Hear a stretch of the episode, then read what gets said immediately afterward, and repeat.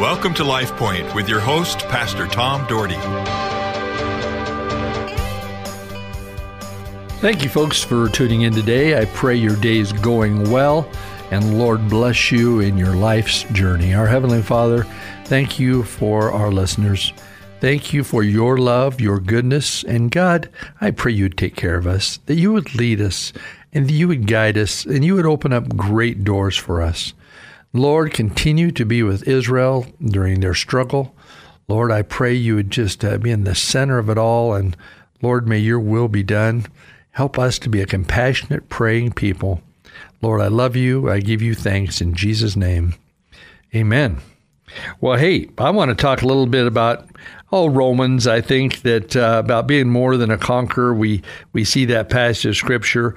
And I think of that when I think of a couple weeks ago, we had the Boise State game that I went to, and I go to most all the home games, and we were playing San Jose State, and we got behind twenty-seven to seven.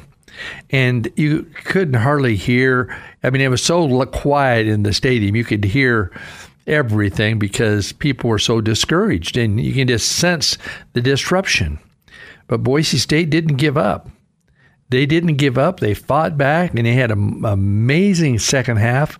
They ended up winning the game and dominating the second half. And you know, so many times in our lives, we let things get us down. I, I was discouraged watching a game. I thought, well, let's get to the basketball season. I think it's going to be better. Instead of saying, hey, let's be, let's overcome that. And I should know that. I coached a lot of teams that we came from behind and won games. You never give up. And they never gave up. And and that's what we need to do in our spiritual life. Never give up. Well, Pastor, the odds are against me. My family is a mess. My job's a mess. I am a mess. My physic my physical body's a mess. You know what? We have to continue to look to Him. Continue to seek His guidance. And when we do, you know, He will help us through. We rely on God and His Word to stand fast in our life. We will see positive changes. I mean, I've had times in my life we've gone through some discouragement. Not often. I'm pretty much a happy-go-lucky person most of my most of my life, but there's been times and things that have happened that, that have been discouraging, and you have to shake it off.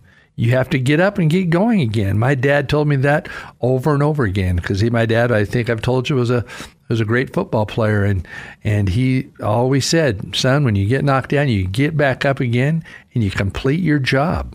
You don't lay there and say, oh, I just got knocked down. Well, I, one time I was knocked down. I never got back up, and that was when they knocked my knee out, and I had knee surgery, and that changed my life forever. That was back when I was fourteen, and now I'm sixty-eight, fifty-four years later, and I still struggle with this knee. But I haven't had it replaced, but I struggle with it. But there's things that knock you down and kind of keep you down, but you know what? God gives us strength to move forward. And I even recovered from that, ended up playing basketball that year, and and, you know, came back. But you have to have the mental and spiritual attitude that I can do all things through Christ who strengthens me. I will get up and I will rise again. I will rise to the occasion. So people, if you're down about anything right now, it's time to rise up. It's time to get feet on your life and and and get going and do something. Do something for the kingdom of God. Do something to change lives. You know, I was talking to Uh, Pastor Allen th- this morning, in fact, talking about, you know, in church attendance and people now, it's it's people are still trying to come back from COVID, but so many people have got used to watching at home that attendance across the nation is very is dipped tremendously because people got used to watching from their couch, being able to get up and go to the bathroom when they want to go and ha- have snacks and their coffee and And, you know, and, and so people have forsaken the assembly of gathering together because it has become habitual. Uh, we just got to get people back in the pews because we need to have the fellowship. We need the body of Christ together. You need the body of Christ. You need to be in unity with the body of Christ. And I'm, I encourage people to get back to your churches. If you're not attending and you're one of those that now have become a couch uh, churchgoer, I would encourage you to get back to the house of God. They need you. Your friends need you, and you need each other. Well, anyway, that's a long intro to to Romans chapter eight. And this is verse uh, twenty-eight. In fact, Romans eight twenty-eight, uh, Taylen Green had on his armband that scripture on the game on Saturday. It says, I know And we know that in all things, God works for the good for those who love him, who have been called according to his purpose.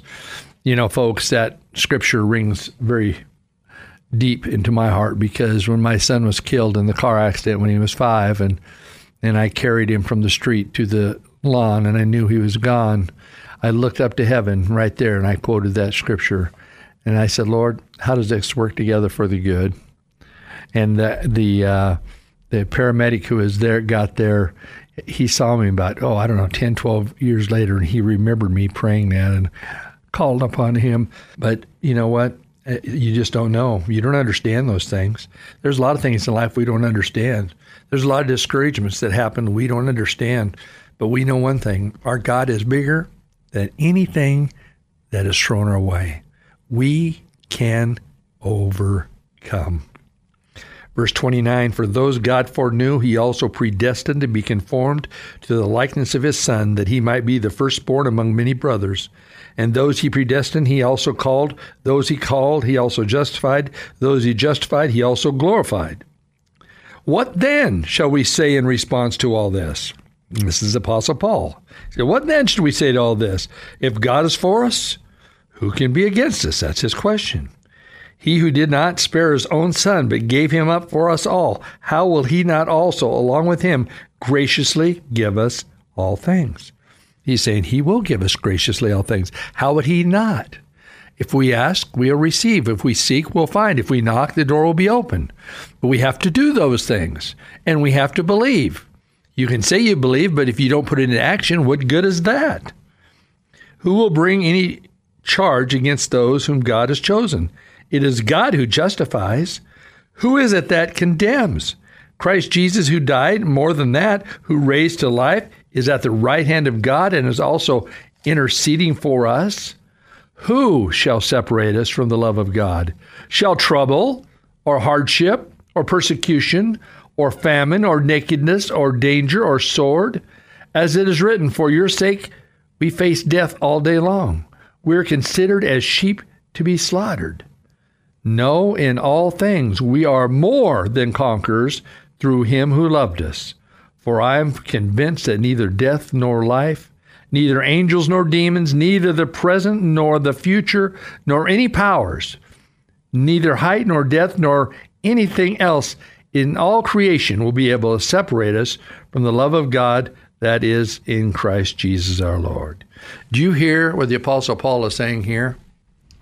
If you are in love with Jesus, if you're walking with Jesus Christ, there is nothing that can separate you from his love. He will walk with you. He will talk with you. He's not going to leave you. You're the one that leaves him. You get discouraged. You don't like the way things are going, so you say, oh, I'm giving up on this Christianity thing. Please, please don't give up on God. God's plan is much bigger than our own.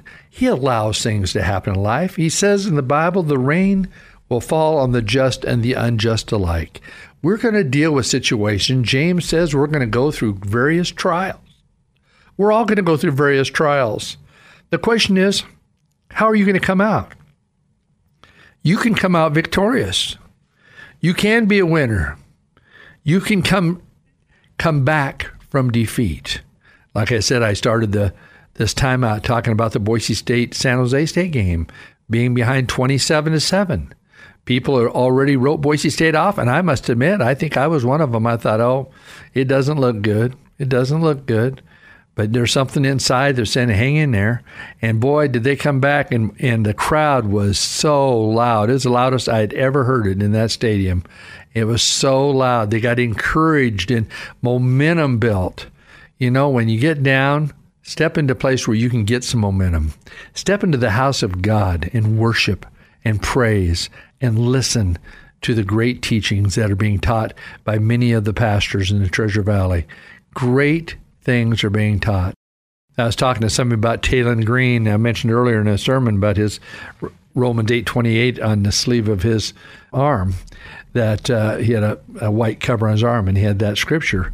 But I found out that between every quarter, him and, and Mark Thornton, who's a, the Boise State chaplain, they have prayer. They pray like before every quarter that God would just be with them and guide them and take care of them, and not to help them win, but just to be there. Mark is such a fabulous guy, I'm telling you something, and, and has such a great relationship with those Boise State players. But you know what? In our lives, we just, we've got to be able to put our faith and trust and, and call upon him. See, that's the greatest thing. Mark Lee needs kids to pray. And even after the game, they pray. You see, kneel down. When you watch, the they, they come out, almost all of them. There's only a handful of them that don't kneel down. Almost all of them kneel down and just call upon God to help them and to lead them. And a lot of that is due to the spirituality that's brought forth by uh, Pastor Mark. And I'm so, so appreciative of that. But I'm appreciative of anybody that can be more than conquerors, that they won't let the world and its trials take them down. He says, in, uh, in all these things, we are more than conquerors through him who loved us, through Jesus Christ, that nothing can separate us. Not even the demons trying to get to us, trying to take us the other direction. Nothing can separate us. If we can keep that in our minds, in our hearts, know that, hey, I can make it through whatever trial it is I'm going through right now. And I want to pray for you and as I close here today, because we want the power of God to invade our lives in such a powerful way that we let nothing keep us down. Our Heavenly Father, I am so thankful. Thankful for these listeners. And Lord, you know their hearts. And right now, you know what's on their heart. You know what the depth of their heart. Some of them may be dealing with wayward children and they're struggling. Lord Jesus, I pray you to encourage them and help them to continue to encourage and pray for their children. Maybe it's their job situation. Lord Jesus, intervene. Show them your hand. Lord, may we have faith to believe that you will watch over us. Thank you for every listener today, and bless their lives powerfully, I pray in Jesus' name. Amen. Life Point is a ministry of the Cloverdale Church of God. If you would like a copy of today's broadcast or would like more information about the church, please call us at two oh eight, three six two, one seven zero zero or write to Cloverdale Church of God, thirty-seven fifty-five South Cloverdale Road, Boise, Idaho, eight three seven zero nine. You may also visit us at our website, w w w dot cloverdale church dot org. Thank you for listening and have a blessed day.